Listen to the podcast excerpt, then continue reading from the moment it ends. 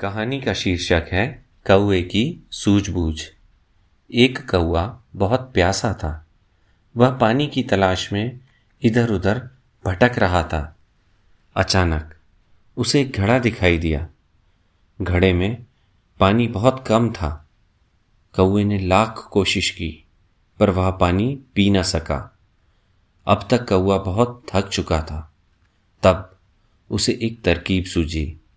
और उसने आसपास पड़े कंकड़ चोंच से उठाकर घड़े में डालना शुरू किया और धीरे धीरे घड़े का पानी ऊपर आ गया। कौए ने जी भरकर पानी पिया और कांव कांव करते वहाँ से उड़ गया।